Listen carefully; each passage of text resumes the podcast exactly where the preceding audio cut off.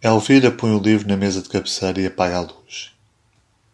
Os mistérios de Paris ficam às escuras ao lado de um copo com água, de umas meias usadas e de um batom já no fim. Antes de adormecer, Elvira medita sempre um pouco.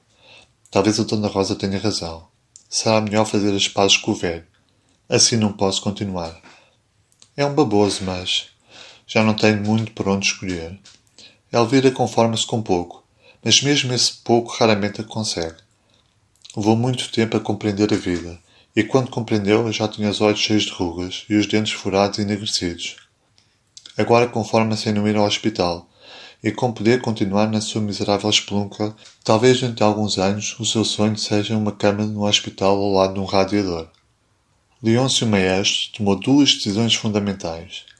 Primeira, é evidente que Elvira não é uma qualquer. Isso vê-se na cara. Elvira é uma rapariga fina, de boa família, que teve algum desgosto com os seus, afastou-se deles e fez bem. Elvira saiu de sua casa certamente porque a família estava empenhada em tornar-lhe a vida impossível. Pobre rapariga. Enfim, cada vida é um mistério, mas a cara é o espelho da alma. Quem é que pode pensar que Elvira seja uma desavergonhada? Por amor de Deus.